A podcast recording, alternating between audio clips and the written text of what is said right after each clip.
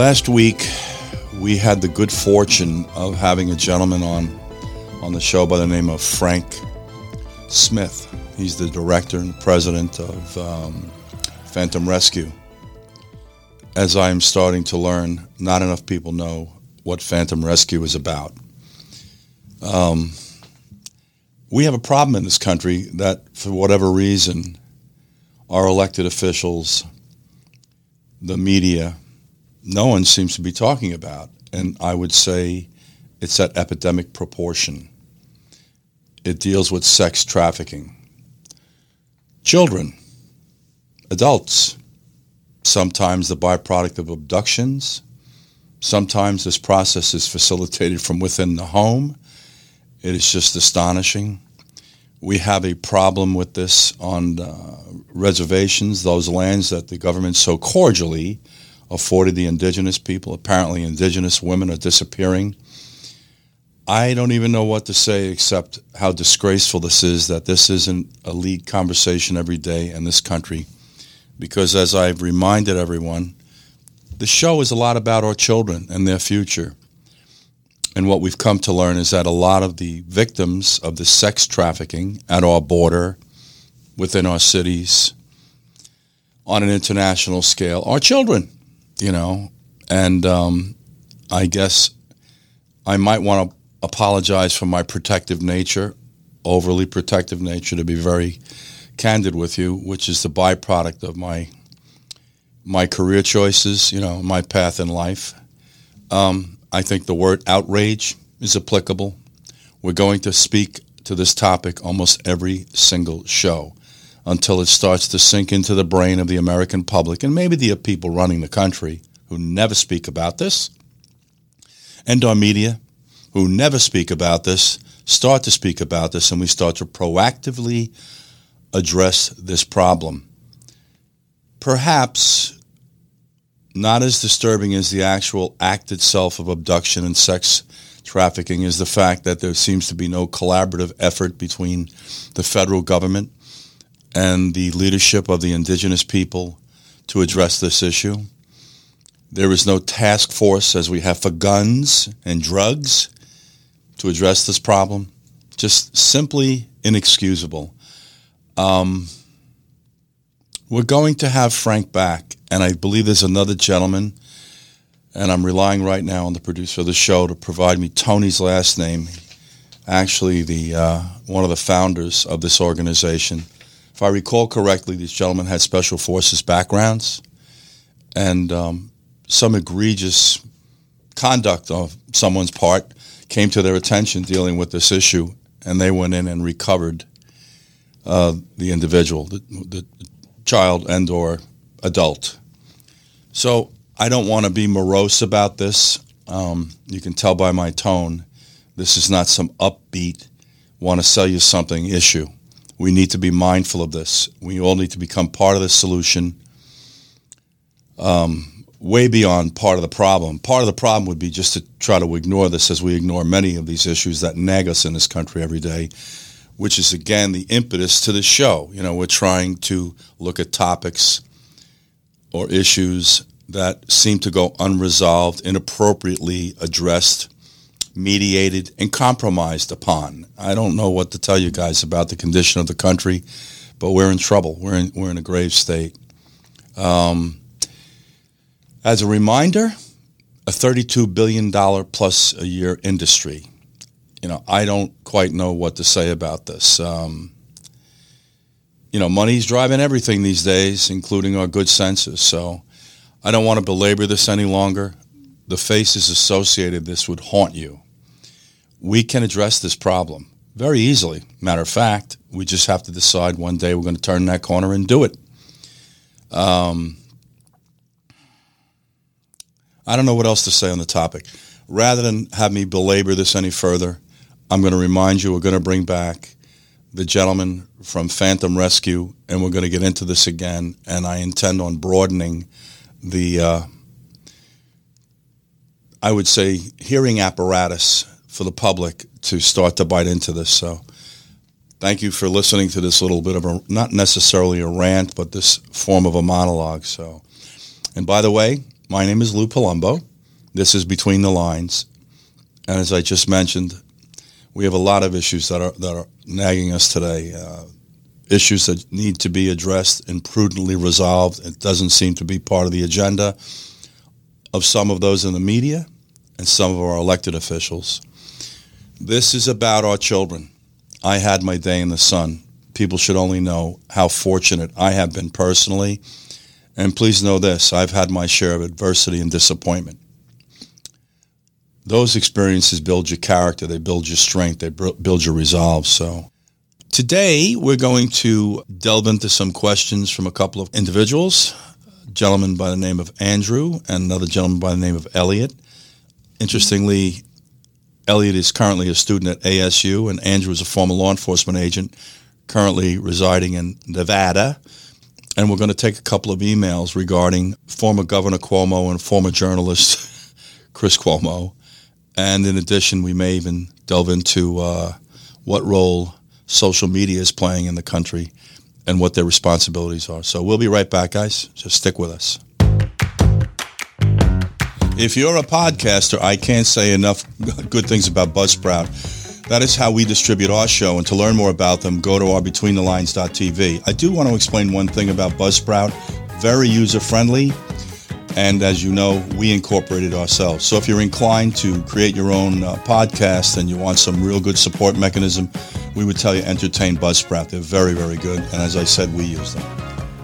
Instacart Another interesting concept. You can go to your favorite grocery stores, sign on to their application without leaving your home, the comfort of your home. Just pick out the items you'd like. They'll assign a personal shopper for you and deliver them to the point that you would like them delivered to. Another great concept, very user friendly, and I'll be honest, we use it also. It's very effective, and they're very, very good. They're very uh, on point. Hello.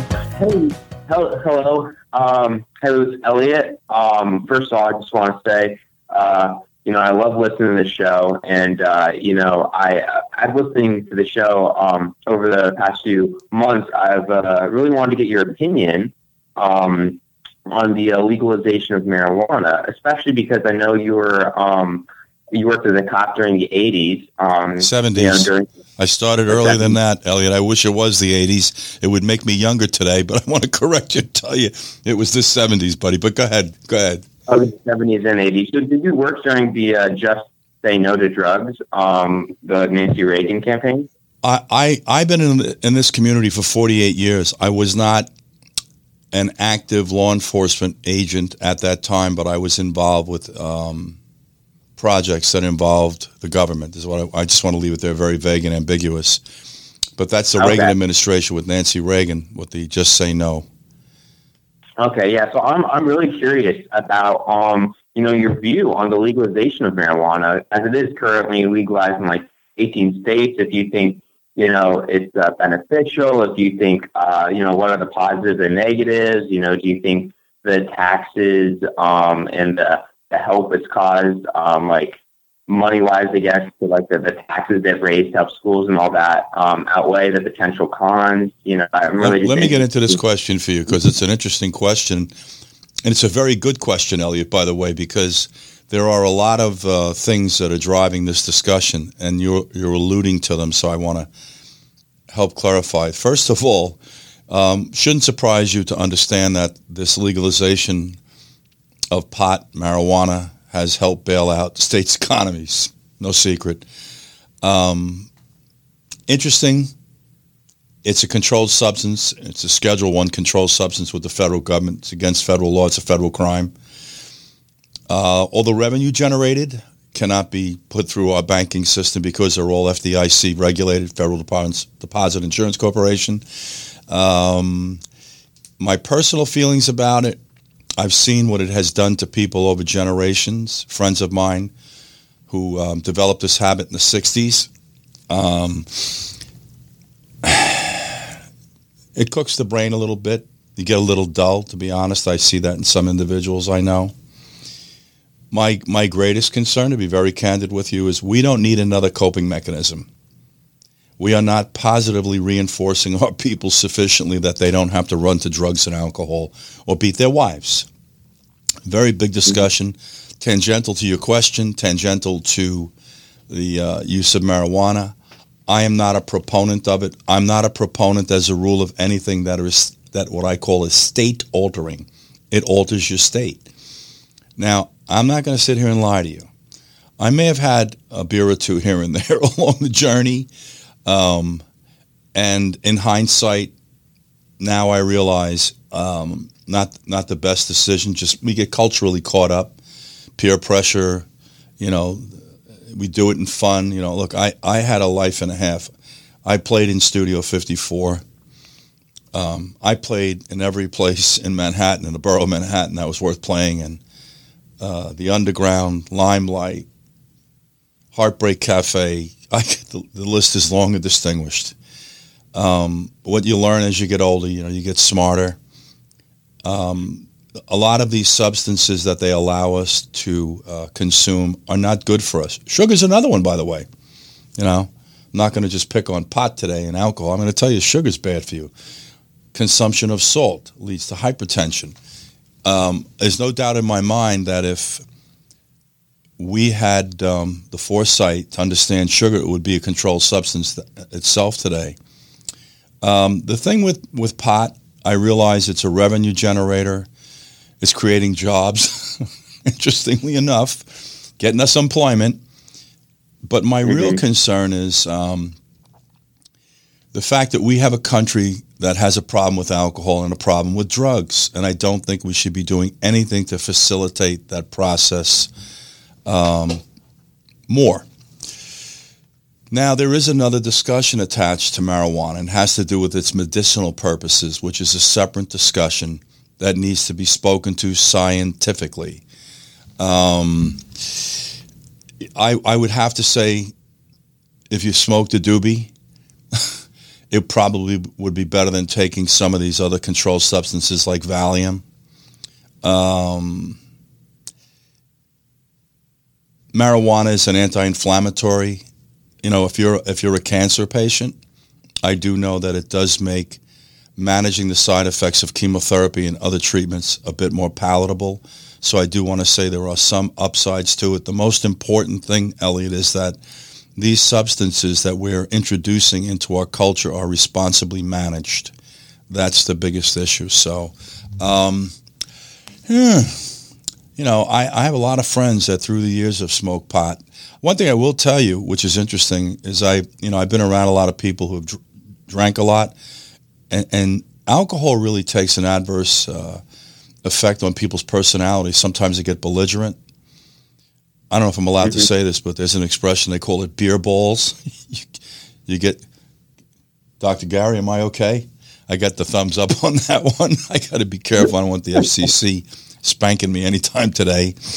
Um, weird thing about pot, I never saw anybody get belligerent over pot. It kind of mellows you out from what I see. I've never smoked a thing in my life, not a cigarette, not a joint, not a pipe. I just was one of these guys. I was very athletically driven, and I couldn't reconcile sucking smoke into your body if you really think about it from a very basic fundamental uh, position. So, um, so I want to ask you this uh, first.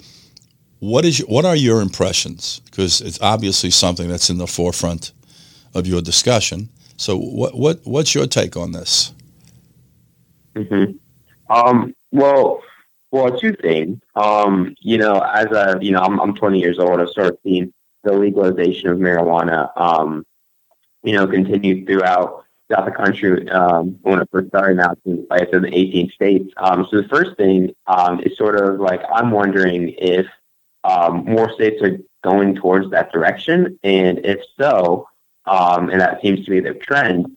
Uh, obviously, there's pressure for the federal government to legalize it. Do you do you think that ever happens? Sort of where my mind's going. And if that does happen, then obviously all the money will go on the FDIC um, approved, so it can go through the banking system. And what are the implications of that?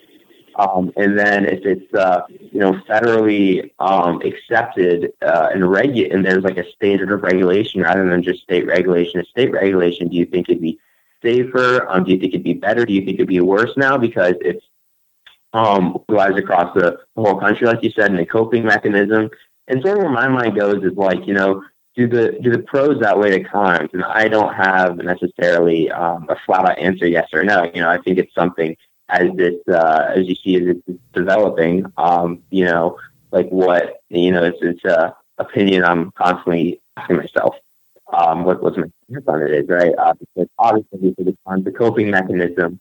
Um, you know, it, it can really like dull your intelligence. Um, you know, especially like under the age, I think of 25, it like actually halts brain development um, when you smoke it. It helps or um, halts?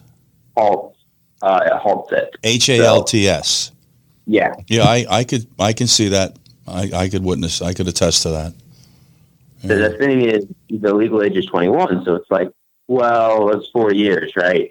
Um, you know, so like if if they, you know, maybe they like change the age to 25, but obviously there's there's some issues with it, right? But I mean, the same thing can be said about alcohol, right, or sugar. You know, sugar causes diabetes. So so there is a lot of like you said, coping mechanisms in in uh, in the U.S. Uh, in our society. So it's like, um, you know, is, is it just going to be another one of those? Is it just going to be like another alcohol for people consider smoking a joint just to another beer? Um, so that's sort of the, the route society looks like it's taking. So it's just that's where my mind goes to, to all this when I'm listening to the discussion. But I want to hear your um, thoughts on like the, the federal regulation, if you think there's going to be pressure to federally legalize it, or if you think the federal government's going to stand strong in this decision. Um, as it appears right now, they do not intend on uh, changing it from being a Schedule One controlled substance. I'm not going to say that isn't going to change, possibly, especially with the um, political entity that's running the country today. You know, we're living in an anything kind of goes society today without boundaries and consequences. Um, you know, the thing the thing I want to say to you also about marijuana and any controlled substance, you know, there's usually crime attached to it. Uh, I I can tell you that. Um, people who consume it who are a bit less motivated to go out and work have to figure out how they're going to get money to buy it. They might end up resorting to crime. Um, the way we traffic it today still is criminally related. The fact that it is illegally introduced into some of our learning institutions like high schools is a crime. It's a concern. You know, it, it isn't being fully managed properly. But I will tell you, and this is a whole tangential discussion, um, regarding just young children in high school, what they're exposed to today, and the habits they're picking up. Um, you know, the thing I will tell you in reference to children and consumption of anything, diet in the general sense, alcohol, pot, whatever it is, it, you know, it, it goes back to parenting. It starts in your home. How strong an impression how much influence your parents have in your lives and the decisions that you make. Even you, you're only 20. Don't take this the wrong way. Take it in context. You're just a baby. You have a whole journey ahead of you. I remember being 20. I remember turning 30. I remember my life opening up when I turned 30. It just like took a hard right turn and just exploded in many good ways. You guys are young at 20. You know, I, I think – there seems to be a lack of voice in this country in a lot of issues. This is another one, Elliot. You know, we need common sense, logic, reason, decency, civility. Most of all, we need to speak to these topics truthfully. The one thing I do want to say to you is um, I'm not quite sure uh, where, with places that marijuana is not legal, I'm prepared to start to ruin or, or uh, disrupt or destroy people's lives over it. I think there needs to be another conversation. Um,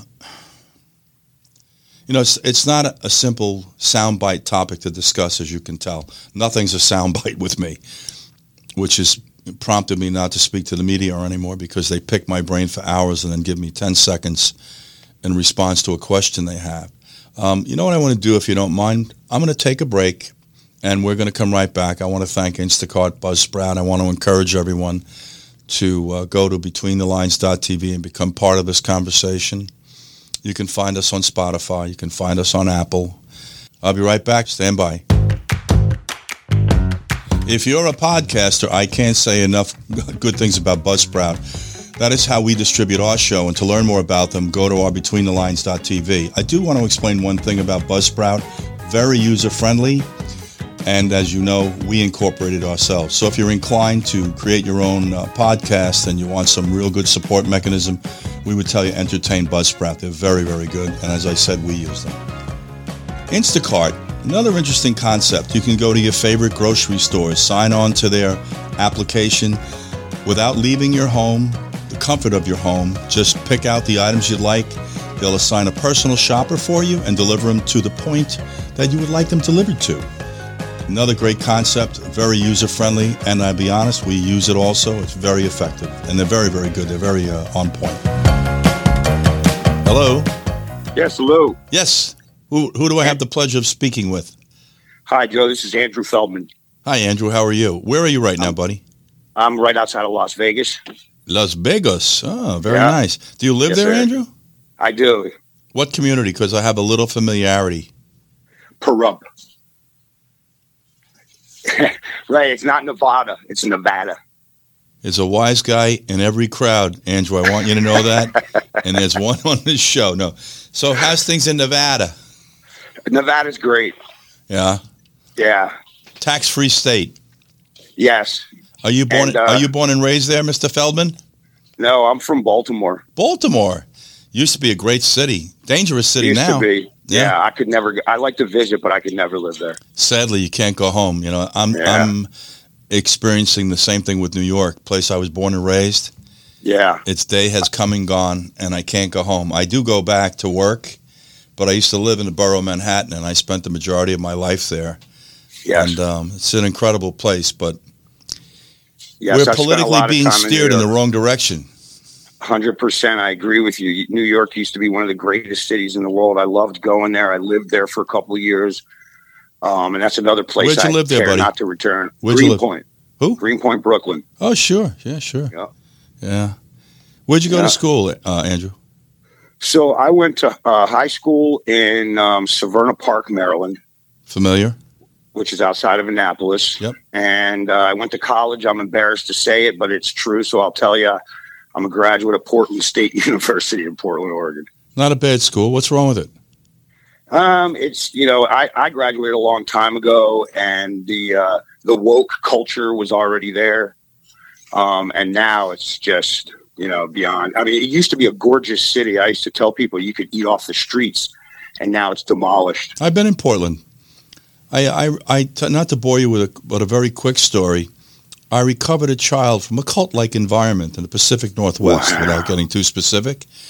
And after we handed this little boy off to his grandfather and put him on a plane from Spokane, um, the gentleman I was with, we decided to traverse our way back to Southern California the long way because we figured we'd be looking, they'd be looking for us, which I was, I was correct. And we stopped in Portland. It was a great city, beautiful city. Yeah. Yeah, it You know- used to be gorgeous. You know, you know what's interesting is there's there's there's just no there's no leadership in this country. There's no one that seems to be able to captivate the audience. And I do want to just remind you of something that you probably have not heard me say before, but in 1970 we had a population of about 200 million. We're up to 335 million. There's a lot more people to captivate. And with the Right. growth of population is growth of problems exponentially. So Yeah, and one of the things that's interesting about what you just said too is that um, almost seems to me like it's the it's not a lack of leadership, but that it's a uh, it's something they're trying to do on purpose. Because it doesn't take a rocket scientist to know that if you keep letting dangerous people out of prison and out of jail, they're going to commit more crimes. Yet that's exactly what they do. You, you know, I have to tell you something. Um,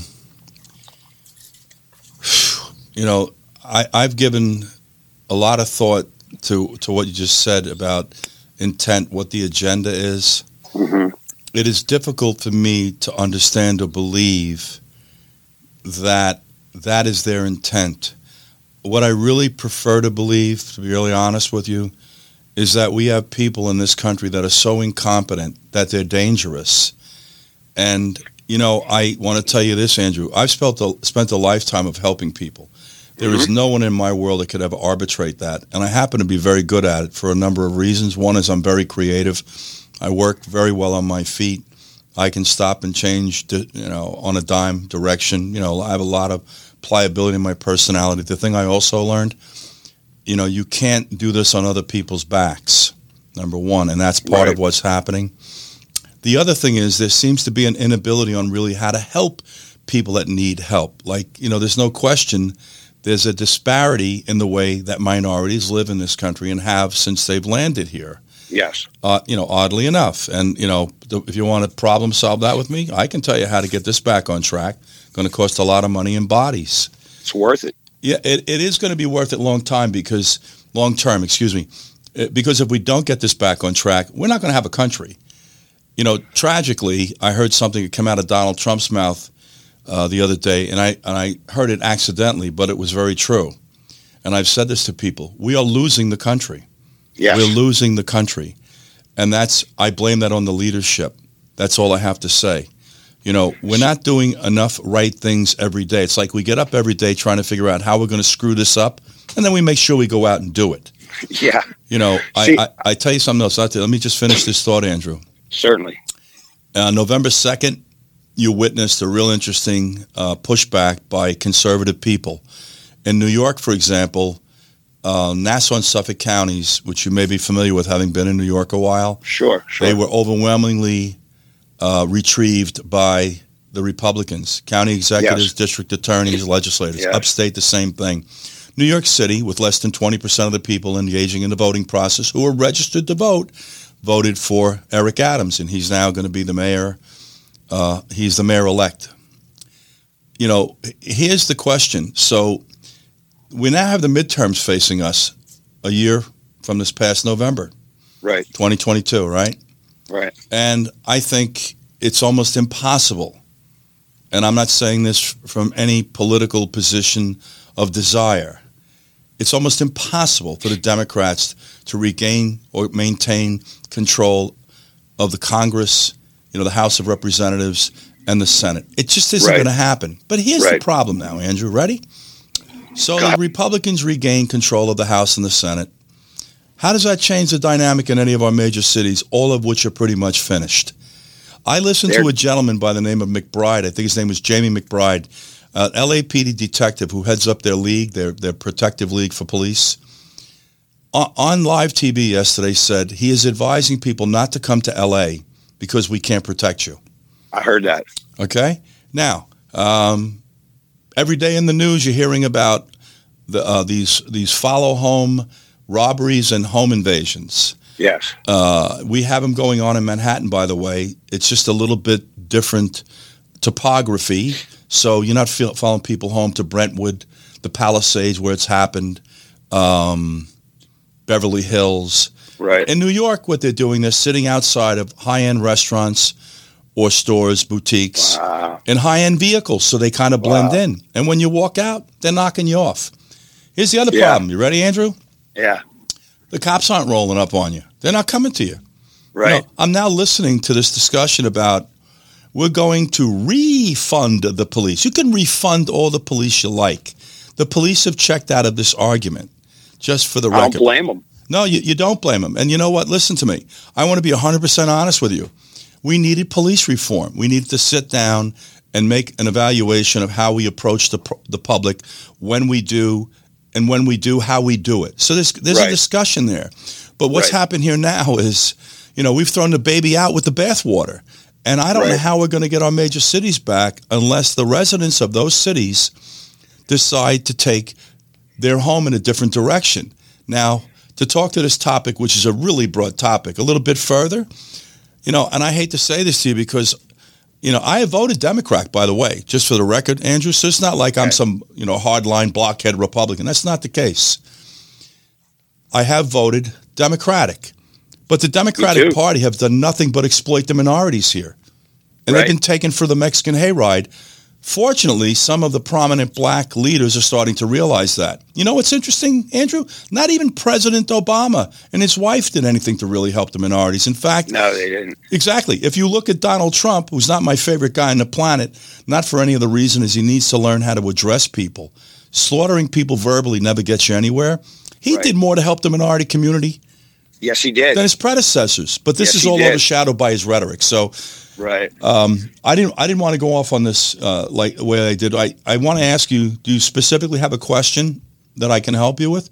Um, well, one of the things I was interested in your viewpoint on is um, what's going on with the vaccines, and if you feel that they've been politicized, and if so, if that's contributing to a lot of people being hesitant to take the vaccine and not trusting the message. That that that is exactly a. You just mentioned the synopsis of the problem.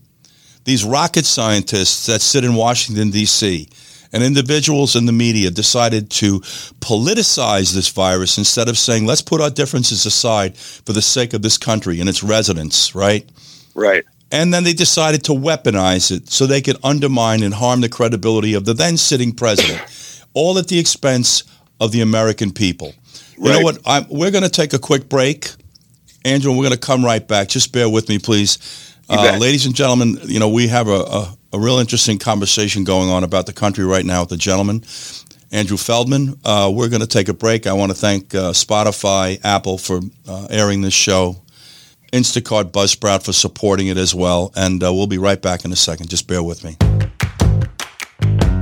If you're a podcaster, I can't say enough good things about Buzzsprout.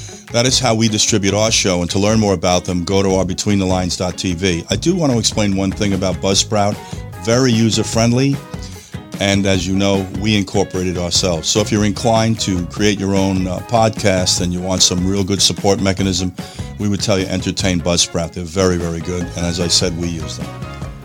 Instacart, another interesting concept. You can go to your favorite grocery stores, sign on to their application without leaving your home, the comfort of your home. Just pick out the items you'd like.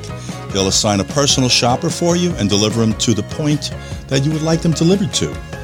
Another great concept, very user friendly, and I'll be honest, we use it also. It's very effective, and they're very, very good. They're very uh, on point. We're back, guys. With me, I have a gentleman, Andrew Feldman. He's in Nevada, and he's pretty plugged in. He's lived in New York, so he's very familiar with the animal. And we're having a rather uh, interesting discussion, which has now been narrowed down to the vaccine and it's politi- how we politicized it, for lack of better terminology.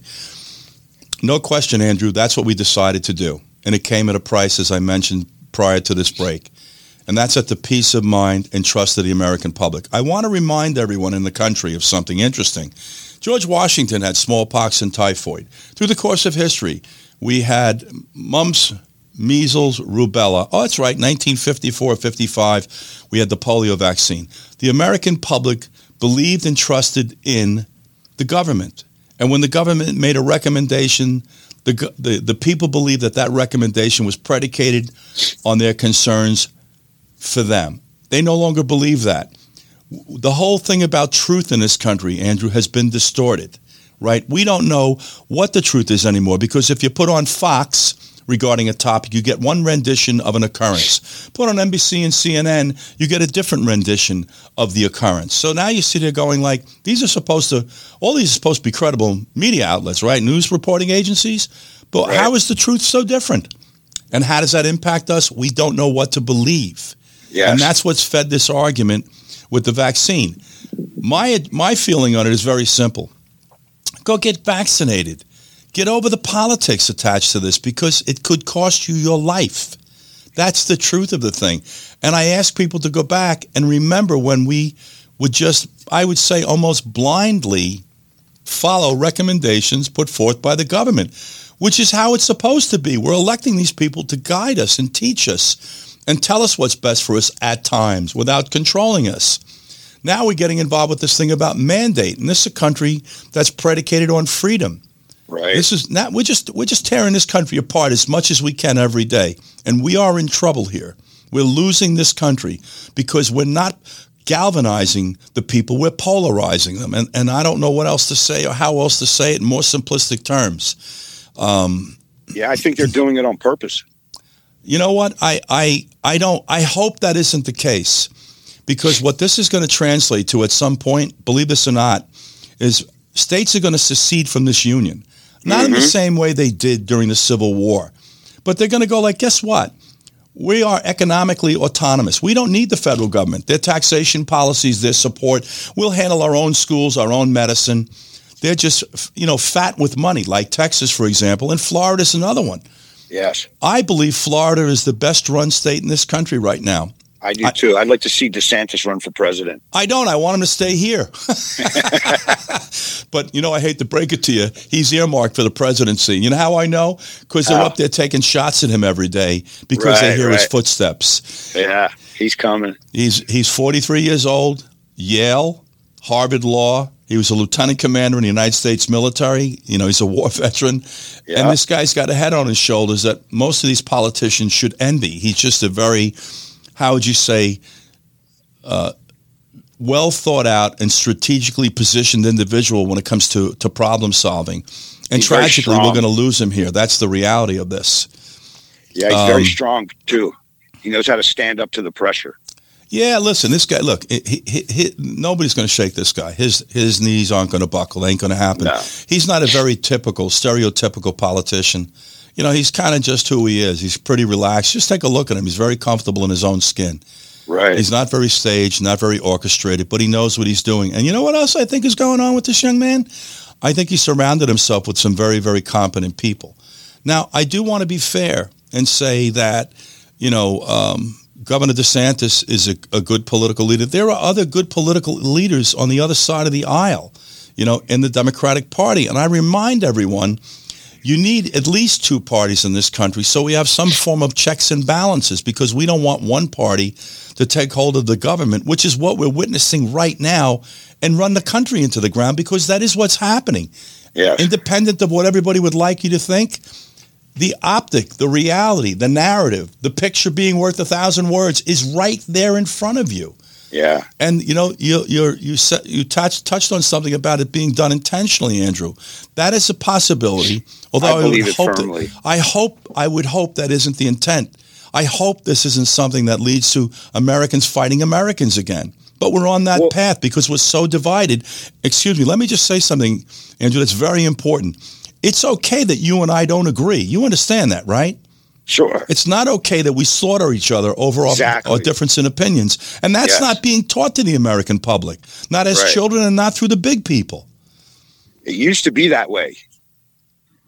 You know what? you I want to say this to you. politically. I want to say this to you objectively speaking. And I told you I voted for Democrats. I voted for a Democratic president. The Democratic Party is unrecognizable right now. They don't have to worry about the Republicans. They have to worry about within their own. We have conservative Democrats like Joe Manchin, for example. And I heard all the negatives about Joe Manchin. I got the memo on him. Or Tip O'Neill's, who no longer exist. You have to sit down and iron out your differences. Right. Most Americans are moderate. You know, I, I'm hoping. You know, let me let me say something else that's interesting about what's going on politically today. It's nothing to do with being a Republican because I'm not a Republican. Um, I'm watching a sound younger. like one. What's that, buddy? You kind of sound like one. You, you know, I may sound that way because, to be candid with you, I'm very conservative in my views. And issues that revolve around your safety are non negotiable.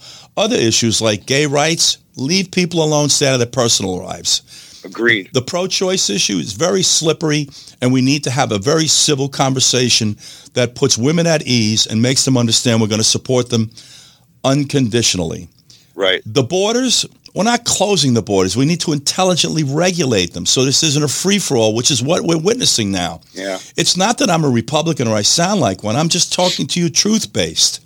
You know, I understand they'd like to have they the Democratic Party's come out and said they'd like to have open borders.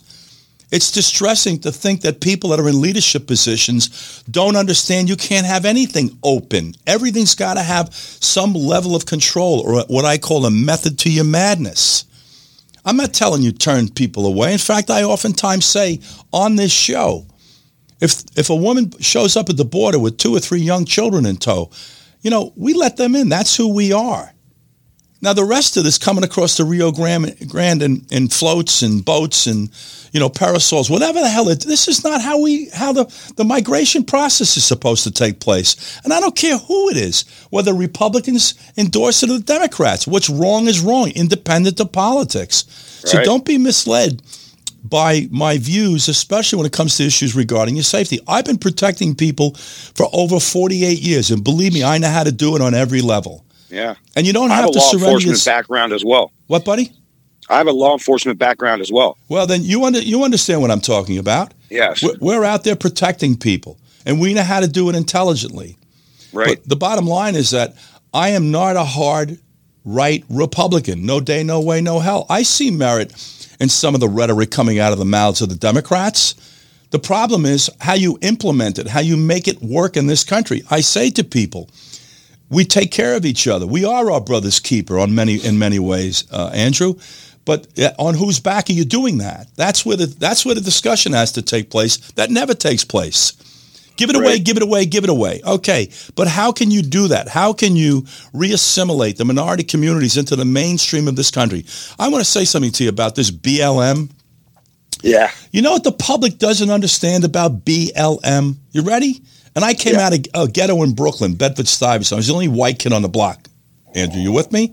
I Yep. went to school with black children. I went to high school in a completely black neighborhood. It was a Catholic high school, St. Pascal Baylon, heavily integrated. This is what's wrong with what's going on. When they hear BLM, everybody's response is all lives matter. We got we got that. All lives do matter. But Right. this is the problem. You ready? Yes. Blacks do not believe their lives matter. Right. And you know what? They're right. Let's stop the yes. let's stop plain English. I You can agree bleep that you. one out. I It's just not true. Because I see the disparity in which they live in this country. I see the lack of ed- educational opportunity in a very broad stroke. I see the danger in their streets, the substandard housing. Did you ever work in a minority community, Andrew, by the way? I I've lived in them in Okay. Baltimore. Well, then you know exactly what I'm talking about. The housing is deplorable. Oh yeah. Roaches and rodents with children? What are you kidding me? Yeah. You know, their their Yeah. medicine is substandard. Their diet is substandard. Who's Yes. kidding who here? Now the Yeah. question is, now that we've identified the problem, which I have done repeatedly, how do we fix this problem without destroying the country economically? And it can be done.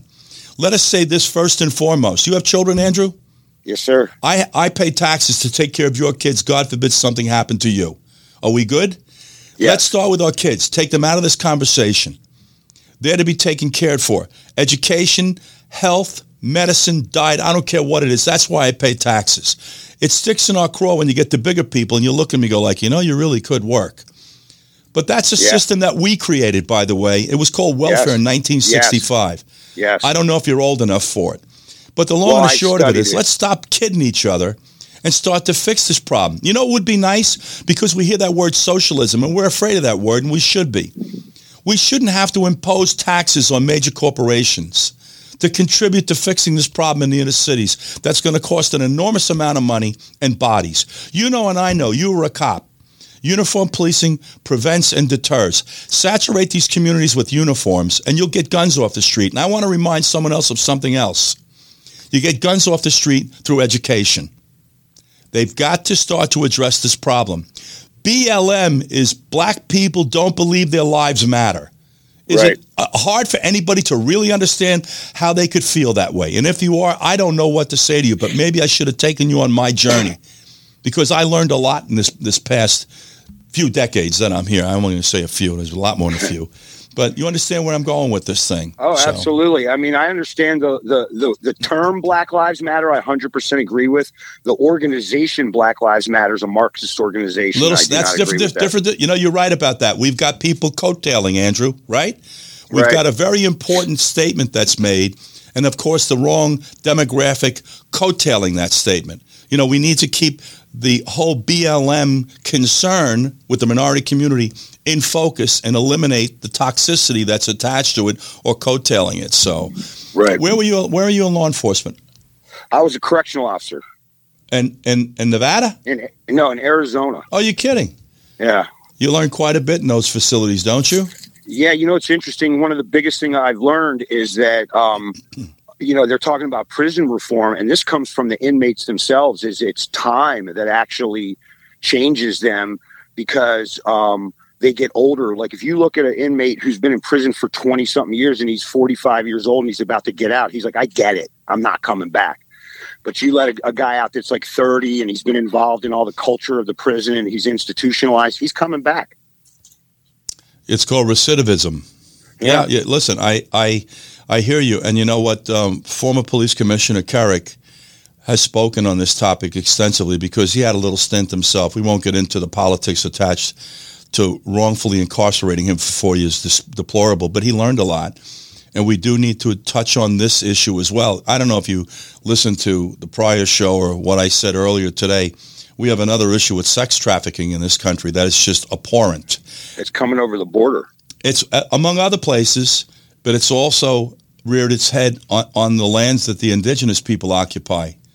Big okay? time, because I was right next to a reservation where I lived in Arizona, and it, it's massive. These kids are just vanishing, wow. and nobody's doing anything about it. Yeah, but you know, because we're too busy rhetorically cutting each other's throats so we can gain power.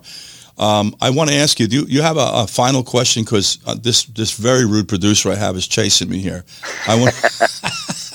no, I really appreciate you talking on this subject matter. I think that you have a lot of insight in it. Um, I think people should listen to you about this, and uh, um, you know, thank you for your time and thank you for talking with me. Oh, it's my pleasure. I encourage you to call back in. You know, interestingly enough, I just wanted to say one thing. There, there's something worth looking into. This is an organization called Phantom Rescue. It was started by two individuals that I believe had military backgrounds. Its current uh, director and president, I believe it is, is Frank Smith. Um, you need to look into this organization. It gives you a tremendous amount. Google it. It gives you a lot oh, of yeah. insight as to the scope and scale of this problem. It is domestic. It's really interesting domestically because what we're learning is that it's happening right in front of, under our very noses, and a lot of times right. this whole sex trafficking is being being facilitated by parents and predators on the internet, and it's just incredible what's going on here. What's even more incredible yeah. is we're not doing anything about it on the scale or scope that we should be. So, um, the last guest we had, by the way, was um, from uh, Phantom Rescue, Frank Smith. So, uh, Andrew, I want to thank you for joining us today, and please come back, come back into the show. And uh, I certainly thanks, will. buddy. Have thank a good holiday, well. man. Have a great day. All right, buddy. Be well. We'll be right back, ladies and gentlemen. If you're a podcaster, I can't say enough good things about Buzzsprout. That is how we distribute our show, and to learn more about them, go to our BetweenTheLines.tv. I do want to explain one thing about Buzzsprout.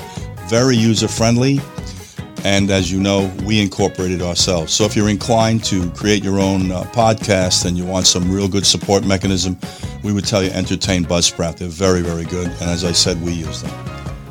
Instacart, another interesting concept. You can go to your favorite grocery stores, sign on to their application without leaving your home, the comfort of your home. Just pick out the items you'd like.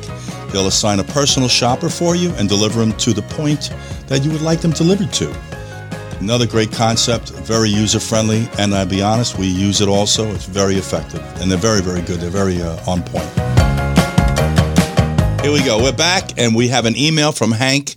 He is in St. Louis. He says, Lou, the Cuomo brothers both have sexual misconduct allegations against them and have been ter- terminated from their positions. Can they ever recover from this? Are they both completely ruined? Answer to that question is um, they're finished. This is their fait complete. They're, they're now considered or perceived to be toxic, and no one's going to touch them for fear of uh, association. They say they judge you by the company you keep. Un- unfortunately, and I would tell you this, I know Chris Cuomo more than 20 years. I knew Chris Cuomo at a, a different time. Um, I like him. I'm going to tell you this candidly.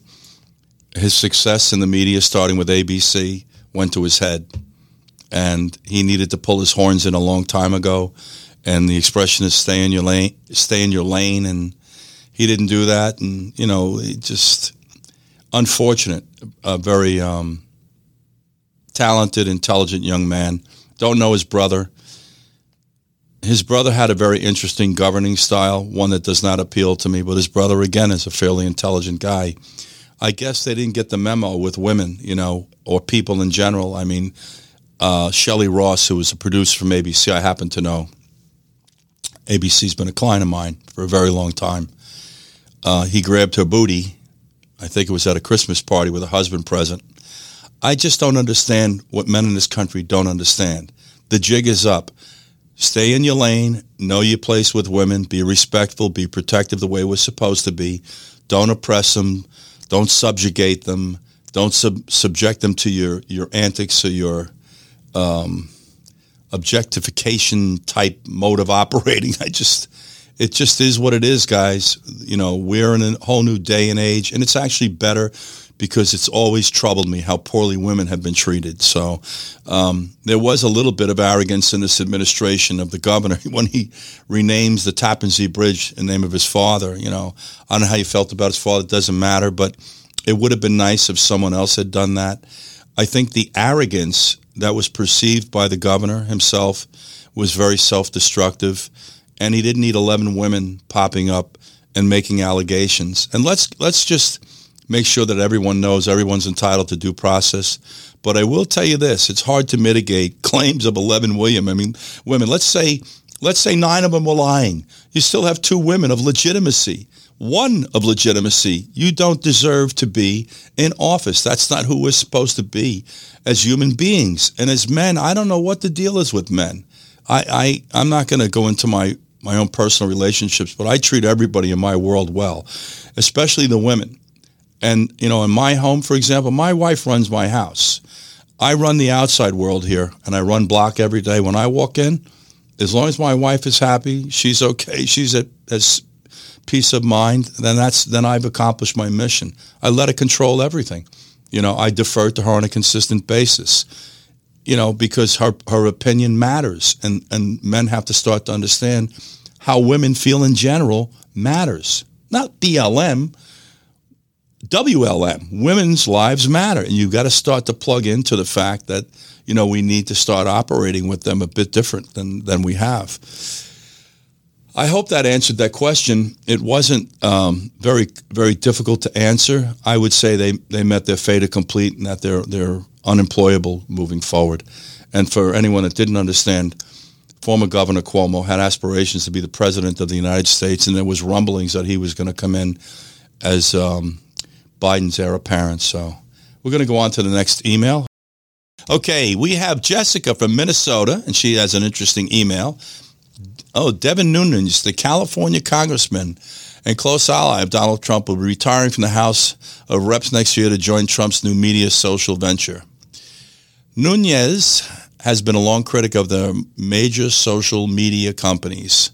The congressman has repeatedly claimed without evidence that platforms have been trying to censor Republicans and even sued Twitter in the past. Do you think there's any truth to that? And do a major CDMO do do you think there's any truth to that? And do major social media platforms have to be bipartisan? Why can't they have an agenda? Hmm. Uh, I think the motivation to to sign on with Donald Trump is is pretty evident. I think that uh, the congressman realizes um, he's considering a pathway back to the White House, and, and he hopes to get on that coattail. In reference to these media outlets, in light of the fact that they have such a large sphere of influence, I think it would behoove them to behave more in a bipartisan capacity. It doesn't appear that that's what they do, and I think that's even supported, and I'd like to be corrected if I'm wrong, by their by their uh, contributions to candidates. Um, I want to say something about the media, and it's interesting because I mentioned this recently. The media is out of control. You know, there's no other way to say it. They're hiding behind the First Amendment. I got that. Um, the unfortunate part with the media today is it really isn't about factual news reporting. It's about their opinions. And I want to reassure you of this. They, ha- they are no more positioned to render opinions on topics as I am to fly to the moon. You know, some of them are highly intelligent, and literate individuals that can speak intelligently to issues. That's what you have to do without any type of political agenda. I said this before and I say it again. Our media outlets have chosen to become extensions of our political parties. We are suffering for that. I think they took their eye off the ball, and I think they need to be reeled back in you know, they always always make reference to what the founding fathers thought or what they could have envisioned moving forward. This we're listening to in the media is everybody's opinions, and I hate to say it to you, I'm not interested in your opinions. I'm interested in facts, and I'm interested in you allowing me to decide for myself what is the truth. I tell people repeatedly, stop being spoon-fed by the media outlets. Tragically, we have a demographic in this country that if they hear something in the media, they accept it as if it's dogma or law. This simply isn't the case. Um, I encourage you to become an investigator, not to the extent that I have become or other individuals in law enforcement, but there's a lot of availability to information here. You just have to go out and want to learn. You have to go to these uh, these search engines sometimes or read books, something we seem to have abandoned as well, to learn about these topics. A lot of them are common sense. I mean, you know, I don't want to go off on this political banshee about Afghanistan, but anyone that didn't see what happened in Afghanistan, I just don't know what to say to you. If you thought there was merit in the manner in which we withdrew from Afghanistan, I don't know if there's anything we can talk about. You know, that was just so ill conceived. And even a knucklehead like myself from Brooklyn could, could orchestrate pulling out, you know. And of course, every time something failed, they revert back to Donald Trump and what he may have done wrong. I don't see the fruition in that. But, um, you know, I think that uh, we need to, I hate to say this, consider some additional regulation with these media outlets, whether it's Twitter or Facebook or whatever, because of that sphere of influence. I think they need to divorce themselves from any of their own personal opinions and political views, although it's different, difficult to separate, and try to just be as factual and I would say focused and concerned about the culture in general, starting with our children, and the residents of this country, the citizens of this country, and its visitors, because all of these uh, shortcomings are starting to, to dramatically impact the quality of our lives, the stress level in this country, our, our belief in our system. It's, it's having an adverse effect. So, in any case, um, I want to thank everyone for joining us today. I hope you found this entertaining, insightful, and, and educational. That's an important part of this thing. We're on the learning curve every day that that's what makes getting up in the morning worthwhile. All these things that you learn. So, thank you for joining us. I do want to thank again Instacart and Buzzsprout for supporting the show. I remind you, you can find us on Spotify and Apple. And if you go to betweenthelines.tv, you can become part of this conversation, which I encourage you to do. This is Lou Palumbo. This has been Between the Lines.